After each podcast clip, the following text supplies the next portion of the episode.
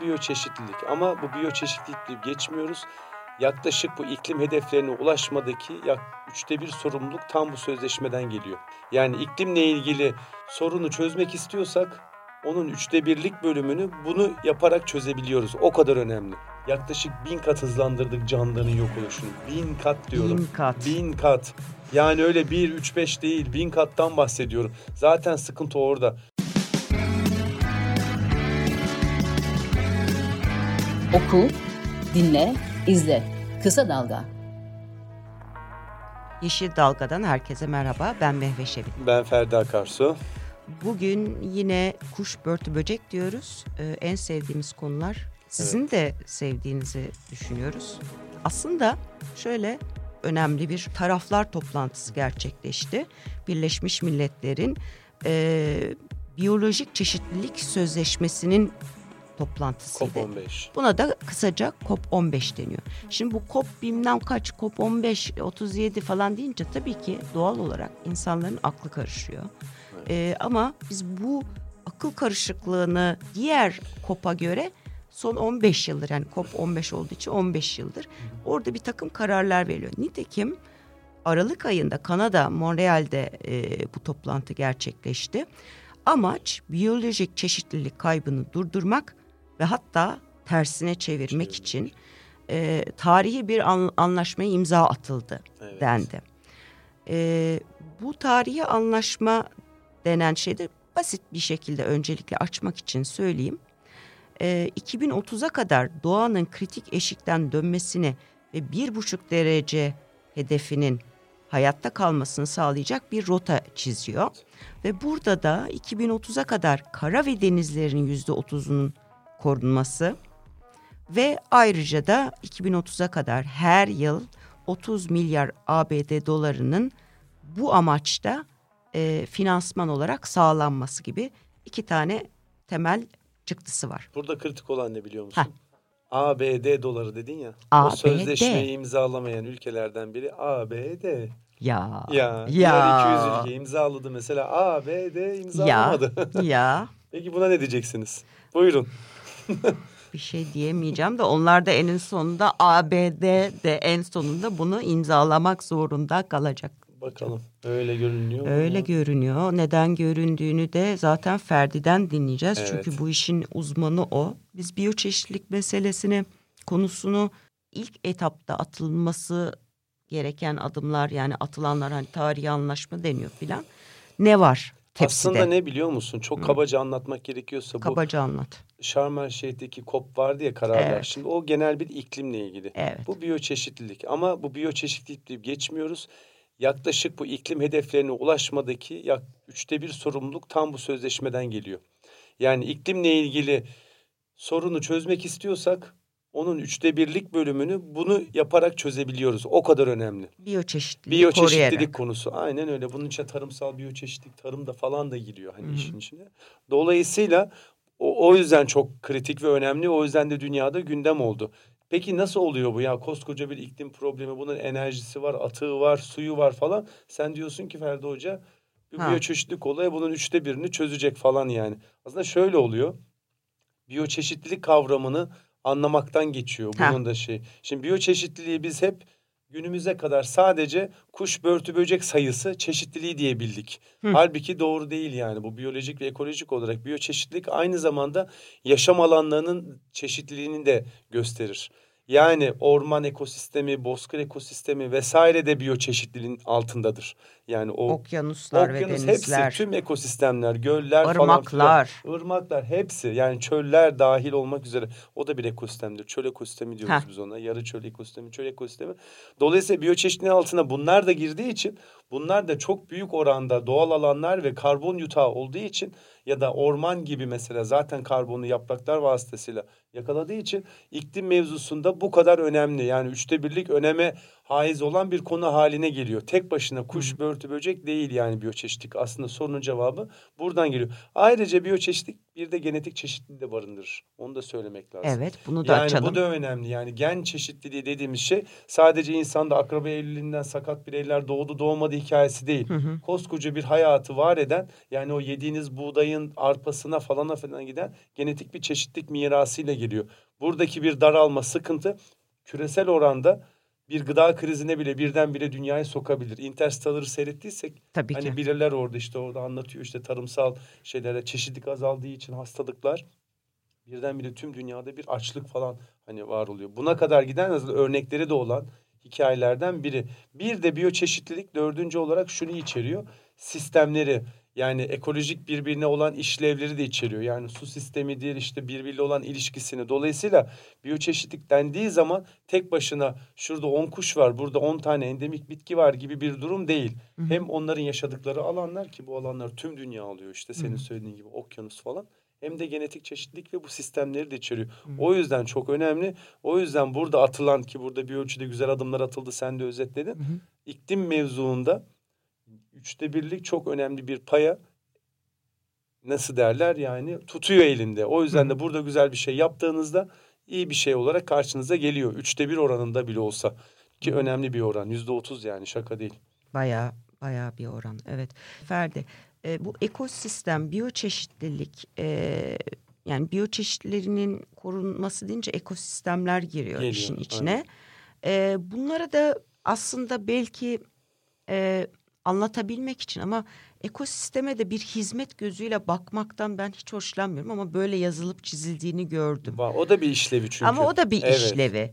Ee, bundan mesela neler anlar işte kültürel, destekleyici, düzenleyici gibi böyle teknik e, terimleri var. Yani aslında ham madde yani sadece gıda değil ham, her türlü ham maddeden, tıbbi kaynaklardan vesaire yani aklınıza ne gelirse bir şey var. yani. Bir de güzel de bir laf onun kim söylemiş bilmiyorum ama Kom- COP15'ten doğanın bize ihtiyacı yok bizim doğaya ihtiyacımız var diyor. Olay burada bitiyor Evet, zaten. evet. Biz onun farkına varsak zaten olacak bu iş de. Hı hı. Yani hani öyle bir dünya ki doğa zaten onu da şöyle açıklayalım niye yok hani bu Evet. böyle. Şimdi yaklaşık 200-250 bin yıl insan hani böyle insan olarak diyelim hani böyle ayağa kalkmış işte bir şekilde artık ben buradayım diyor. Mağaralarda yaşıyor hala ama yani hani iyi kötü bir sosyal olmuş biraz yani hükmetmeye minik minik başlamaya çalışıyor diyelim dünyaya. 10 bin yılda da geçmiş 10 bin yılda da hani o Neolitik dönem diyor. Köyleri, kentleri kuruyor böyle şehir ve ekosistem üzerinde bir etkisi olmaya başlıyor büyük oranda tarımla beraber işte hayvanları evcilleştirmesiyle beraber. Dolayısıyla hani bütün düşünün yaklaşık milyar yıllık evrenin tarihi, dünyanın tarihi belli, e, canlılığın tarihi belli. Biz o milyar yılın içinde sadece 200 bin yıldır okeyiz. 200 bin yıl öncesinde insan dediğiniz şey üç aşağı beş yukarı bir canlı türü. Dolayısıyla bizden önce dünya vardı, canlılar vardı, bazı yok oluşlar oldu, geri geldi, asteroidler çarptı, o oldu. Bakın hala insan yok oralarda, milyar yıldır yok yani. Son 200 bin yıldır var. Dolayısıyla dünya bizde de biz sizde bir şekilde yolunu buluyor. İnsan o yüzden onun bir parçası hala ve o yüzden dünyaya bağlı, doğaya bağlı. Biz onun kurallarına geçiyoruz. Yani biz onu tamam etkileme potansiyeline sahibiz ama günün sonunda öyle de büyük bir şey değiliz yani. Öyle bir aldanışa girmeyelim. Kendi kendimizi de aldatmayalım yani. İnsan öyle uçar kaçar falan bir durumu da yok. Günün sonunda biz doğaya muhtacız. Doğa bize muhtaç değil. Çünkü doğa biz yokken de vardı. Çok basit basit mantık. Evet. Yani bu kadar basit mantığı da hani Artık çözelim Ha. yani bir şekilde. Rakamlarla da söyledik yani. evet. O yüzden bu durum şey tam söylediğini aslında refere veriyor. Peki zirvede başkanlık koltuğu Çin ve Kanada'daydı.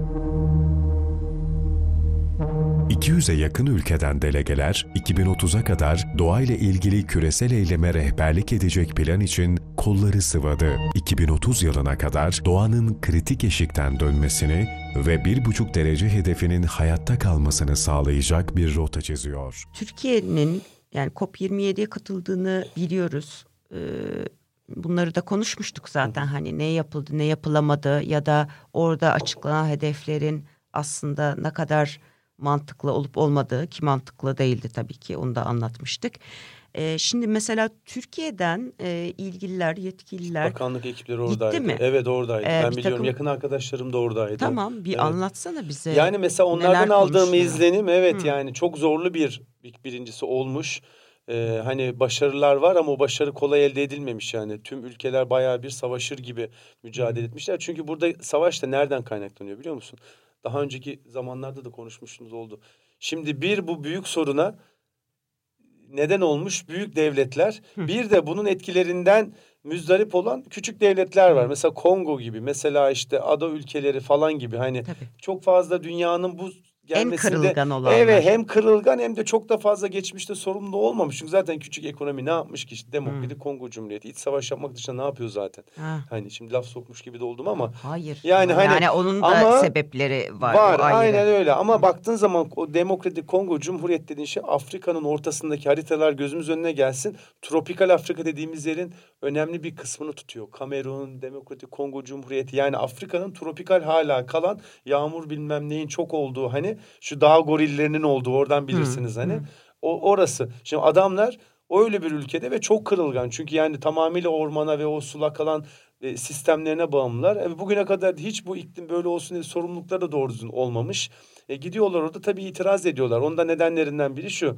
Yani mesela sen demin söyledin 30 milyar dolar her yıl falan hani olacak diye. Mesela bu konuda çok tartışmalar, pazarlıklar olmuş. Benim Türkiye eğitimden aldığım da bu.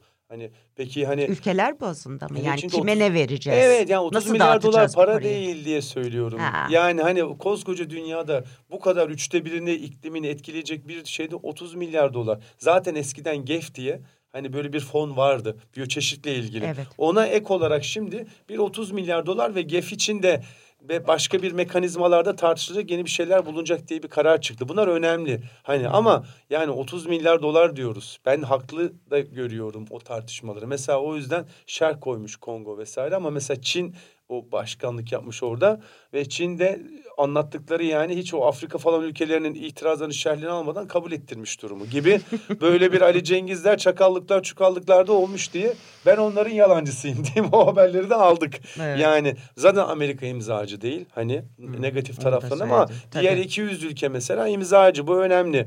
Peki yani fon mu sadece olay? 200 ülkenin arasında Türkiye'de var mı? Var evet. Türkiye'de Biz de var. imzaladık Tabii, yani. tabii, bir imzaladık. taahhüdümüz Tabii, tabii. oluyor mu bu böyle bir şey? Var olunca? tabii yani sonuçta oradaki Antalya'da de biz de imza atmak attığımız zaman yapmakla mükellefsin. Ama birazcık bunun farkı da ne biliyor musun diğer Hı. sözleşmelerden? Birazcık e, regülasyonları ve denetlemeyi daha sıkı tutuyor. Normalde imza atıyoruz yaparsan yaparsın yapmazsan yapmasın geçmiş olsun. Yani Avrupa Birliği'deki işte o bizim hani insan hakları mahkemesine kararına uymadığın zaman da hani yaptırımları var ama ölme şeyim ölme yani 3 senede 5 senede 10 senede o arada Atalan Üsküdar'ı geçiyor. Hani para yani anlatabiliyor muyum? Şimdi evet. bu da sözleşmelerde de böyle bir durum var. Elbette ülkeleri bağlayıcı, statüsünü belirliyor, güvenilirliğini belirler ama yapmayınca da yapmadık, ölmedik yani falan da oluyor. Evet. O yüzden bu birazcık daha bunu biraz içinde maddi olan bir fon aktarımı olayı var ya. Evet. Ülkeler o yüzden sıkı tutuyor ki biraz daha fazla para alabilelim diye. O yüzden de daha çok imzacı Hmm. ve işin ucunda ne yazık ki akçe var yani anlatabiliyor muyum? Akçe Tabii. olduğu zaman da biraz daha kıymetli oluyor e, durumlar. Özellikle de küçük ülkeler için yani. Şimdi Amerika için, Çin için 20 milyar dolar bir şey değil ama atıyorum Türkiye için falan, Kamerun için falan gibi ülkelerde 20 milyar dolar iyi para. Ki oradan buradan 2-3 milyar Tabii dolarla canım. ekonomiyi tutmaya çalışıyoruz bir yıldır malumunuz. Dolayısıyla az paralar değil bunlar yani.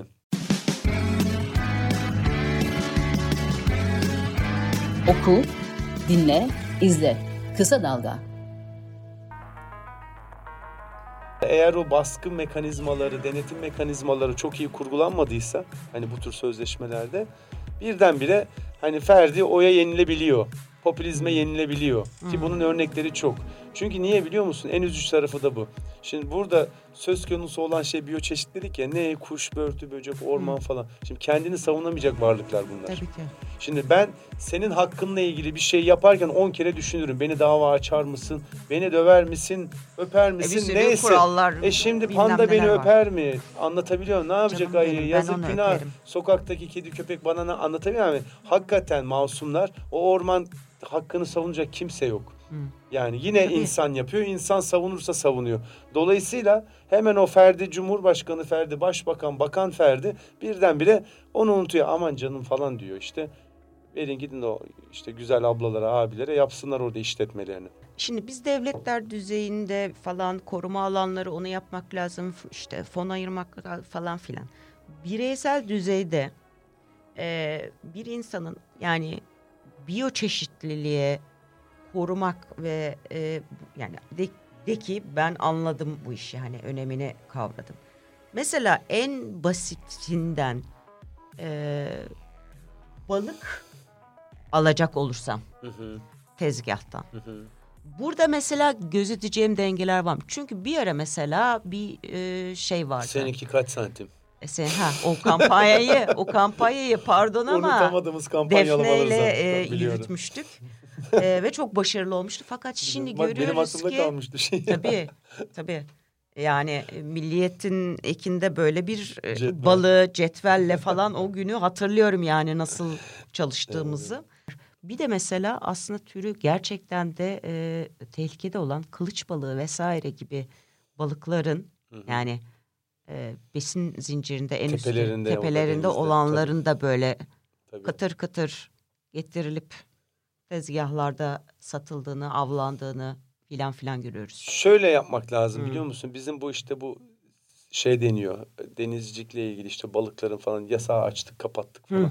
Şimdi o işin o kadar kolayı ve bugüne kadar yanlış yapılan bir şey ki koskoca bir balık yasağını sanki bütün balıklar aynı zamanda ürüyor. Aynı derecede hassas, aynı derecede nesli Aynı tehlike altında, aynı aynı mevsimde. yemeği yiyor falanmış gibi Eylül'de açtık, Mart'ta kapattık falan da filan. Her balık Nasıl sen ben biriciksek dünyada hepimiz hepimizin bir şeyleri her canlı türünün de kendine özgü özellikleri var. Dolayısıyla böyle bütün koskoca bir balıklar alemini diyelim hani böyle bir yasakla hepsini bir sepete koyup böyle bir meclisteki böyle bir sepet hani kanun çıkarırla hikayesi gibi yapıyor olmak birinci hata. Aynı senin verdiğin örnek gibi lüferi lüferle bir alacaksın bilim adamını konuşacaksın bunun olayı nedir falan filan. Kılıçsa kılıç, orfozsa orfoz. Birincisi bunu yapmamız lazım. Böyle hepsi bunların aynı bilmem ne falan değil. Aynı anda onunla karar ver. Bir kanunla hepsini bilmem ne yap gibi bir durum total yanlış. Birincisi bu. Hani bu bir kere zaten bilimsel de değil. Onu söylemek tabii. lazım. Sorunun başında benim de çok sevdiğim bir şey o soru. Ne yapmak lazım biyoçeşitliler? Ne Ha. yapmak lazım biliyor musun? Çocuk yapmayı çok seviyoruz ya. Heh, Atasporumuz Allah'a çok şükür. O Evet. da bizim atasporlarımız çok malum. evet. Güzel oluyor. Çocuklara temelde vermemiz gereken şeylerden biri şu olmalı. Tamam sen insansın falan ama Sen Kelebekten. insansın falan yalnız. evet. Kelebekten, köpekten, kediden, ağaçtan Böcekten. hiçbir farkın yok. Onun üzerine bir tahakküm kuramazsın. O da senin kadar burada var olmaya hakkı var. Dolayısıyla ona da varlığına saygı duymak zorundasın. Bunu böyle laf olarak da değil, uygulamayla anlatabiliyor muyum? Yapmak lazım. Çünkü o çocuklar işte büyüyünce bakan oluyor, Ferdi oluyor, Mehmet oluyor, balıkçı de- oluyor. Hocam bende o bilinç yoksa ben çocuğuma e, niye vereyim ki e, böyle bir şeyi? İşte biz biraz Olmuyor. kaybettik o jenerasyonu ama en azından bundan sonrası Evet. için ailelerin yapabilecekleri en güzel şey geleceğe dair inanın bu. Devletlerin de vesairenin de yapması gereken en önemli şey lüferin boyunu falan filan bilmem ne sizler güzel güzel yapıyorsunuz sivil toplum kuruluşları ama devletin de bunu işte müfredatta orada burada eğitiminde açıklaması, anlatması, güzel güzel yapması lazım. Ayrıca da bütün balıkları, bütün kuşları böyle tek bir av kanununda, tek Ya. bir sirkülasyonda falan hani bu Olacak şey değil. cehalet bile diyemediğim kadar cehalet. Ve bu Türkiye'de özgü bir şey değil. Hani Değil, çünkü çok değil. kolay. Ne Eylül'de aç bilmem ya da av, av içinde Ya böyle bu. Boğazı Keklik avı başladı. açacaklardı. Endüstriyel balıkçılığa e, kampanyalar yapıldı Kasım ayında. Düşünebiliyor musun? Boğaz'da endüstriyel Ankara'ya atsalar ya endüstriye balıkçılığı. Efendim? Ankara'ya atsınlar mesela. Ha. Bence niye olmasın hani bir deniz hayali var ya mesela meclisin önünde falan böyle orada bir güzel bir bence metro yapıyorlar boşluk da var su doldursunlar hani tuz gölüne doluyoruz ya balık da getir atsınlar mesela orada Tabii. Ola- Ben böyle diyorum ama şaka değil yani. Ya, Gölbaşı. Gölü var Ankara'nın dibinde. Biliyorum. Ne yazık ki yani dik kuyrukların ürediği son yerlerden biri. Hani su mevzu diyoruz, sulak alanlar diyoruz. E, dik kuyruk nesli tehlike altında Ankara'da rekreasyon alanı yaptık. Park, bahçe falan filan. Hmm. Yani hayvan zaten küçücük kalmış Orta Anadolu'da ürediği 2-3 yerden biri. Ya bari oru hani bir leylek eti mi kaldı diye bir kuş bilimci olarak bu atasözünü de söylediğim için pişman oldum birden ama artık. Yani. Bile, hani bir leylek mi kaldı den- denir ya Evet, halka. evet. Ya bu mu kaldı yani? Bir dik gerçekten. kuyruğun ürediği orada bir iki çift falan filan bu kadar mıyız yani? Koskoca Ankara'da kadarız. rekreasyon alanı kalmadı falan filan O da kadarız. oraya da gidelim insanı yürüyüş yapalım sabah koşalım falan hani böyle.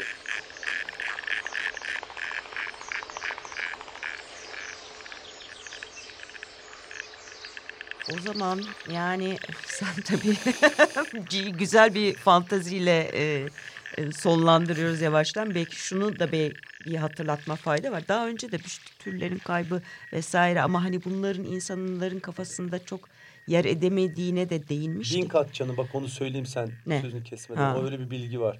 Normalde zaten doğada canlı türleri olabiliyor. Yani bir milyon yılda yaklaşık. Aynı şekilde de yaklaşık bir milyonluk yıl bir ortalaması var. Yok olabiliyor bir canlı türü. Ki başka canlı türü onun yerini alıyor. Biz ona Evet. niş diyoruz doluyor. Ama bu bak doğanın şeyinde bir milyon yıl. Biz onu bu endüstri devriminden bu yana yaklaşık bin kat hızlandırdık canlıların yok oluşunu. Bin kat diyorum. Bin kat. Bin kat. Yani öyle bir, üç, beş değil. Bin kattan bahsediyorum. Zaten sıkıntı orada. Bir tane morul yok olsa ne olur hikayesi değil bu. Anlatabiliyor muyum? Yani hakikaten büyük bir masif yok oluş. Zaten o yüzden antroposen yok oluşu denen bir ad var. Tabii. Yani o altıncı olan yok oluş dünyada. Çok önemli ve günün sonunda bu işte her şeyi etkiliyor. Bizim tarımsal biyoçeşitliliğimizi etkiliyor, gıdaya ulaşımı etkiliyor. Her şey birbirine bağlantılı. Hani etik olarak o canlıların yok olmasını söylemiyorum bile. Biz neyiz ki bir canlının dünyada soyunu yok ediyoruz. Biz de onun gibi bir canlı türüyüz. Gelse bize Mars'tan oradan biri bir şey ya bu insanda bir canlı türü yok edelim bunu dese ne deriz mesela? Hı. Aynı şeyi bir kurbağaya şey. yapıyoruz, bir kelebeğe yapıyoruz, falanca çiçeğe yapıyoruz. O da bir Tabii canlı canım. türü, farklı değil yani benim gibi. İşte bunu idrak ettiğimizde o hani öyle bilmem ne av kanunu bilmem ne falan filan hani bir üç kere daha düşünülür. Evet. İnsanlar da bir üç kere daha düşünür. Yani Evet. bana öyle gibi geliyor. O zaman e, kapatırken yani biyoçeşitlilik deyip geçmeyin. Aynı zamanda yani biyolo- biyolojik çeşitlilik demek insanın bir parçası varoluşunun hayatta kalışının yani. e, ve belki de bu zenginliği bu kadar sömüre sömüre buraya gelindi ama e, artık bu işin bir e, hududu var eski eskiler öyle der. Yani bir hududu var ve o sınır da aşılmış. Edep vaziyette. yahu denir ya. Edep- Edep yahu. Hani Madem eski Türkçe'ye öyle. gidiyoruz edep yahu denir. Tam da öyle. Ee, bu biyoçeşitlilik meselesi devletler düzeyinde yok bilmem ne konuşuluyor falan ama esas olarak e, bizlerin bu bilinci hem kendimizde hem etrafımızda çocuklarımızda vesaire Tabii. bu geliştirmemiz lazım. Hani böcek görünce hemen e, ilaç sıkmaktan önce bir durup düşünsek.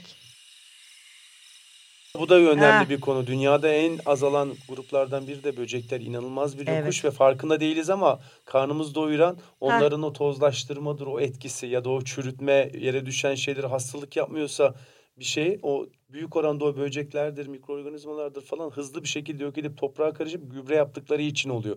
Yoksa etraf ceset dolardı yani. Hani anlatabiliyor muyum yani? Kokudan geçemezdik mesela o senin böcek O böcekler sayesinde. Hepsi işte yani o bize besin yapıyor bunları yapıyor farkında değiliz ama pıt diye e, süpürgeyle vurup kafasını ezdiğimiz o böceğin öyle bir işlevi var yani. Valla bir böceklerle ilgili e, o zaman bir son Evet. şey yaparak. E, bunların yüzde 46.6'sı e, bütün dünyada yoğun tarım, e, Pestisit, pestisitler, e, gübreler, suni gübreler falan yüzünden yok oluyor Alan arkadaşlar. Tabii. E, ondan sonra başka şeyler yani şehirleşme de mesela sağlam adımlarla yüzde on nokta yedi ama esas olarak bu tarım e, alanında böyle bir Biz sorunumuz burada şunu var. mu diyelim mesela kızıyorum. Hani Ne? Güneydoğu Asya'da falan böcek falan yiyorlar ya. Bana ne canım Güneydoğu Asya düşünsün aç kalacaklar. Anlatabiliyor muyum? Yani gerçekten kafam almıyor bazen böyle şeyleri yani. Bak anlatıyoruz işte yani. Evet. Tamam onlar yiyorlar da sen de aslında Onu dolaylı olarak yiyorsun Sen de yani. dolaylı Evet, yiyorsun. doğru, o Ayrıca to- da tozlaştırmasa o domatesi bakalım ne yiyeceksin geçmiş olsun yani. e, ha tabii. Ayrıca da e, ha- başka Bir dünya. başka canlıları haltır hutur yiyorsun da e, o böcek neyin besini gelince- acaba? Yani o düşündün Evet. mü mesela o avladığın o bilmem ne tahtalı o üveyik falan acaba ne yiyor mesela yani? Böcek severlikle yani. kapatıyoruz seni Tabii yani sistemi var yani. Düşünmek lazım. Evet. O zaman e, burada herkese tekrardan hoşça kalın diyelim. Evet. Burada noktalayalım. Yeni bir Yeşil Dalga'da görüşmek Evet, üzere. dalgayı yakalıyoruz. Oku, dinle, izle. Kısa Dalga.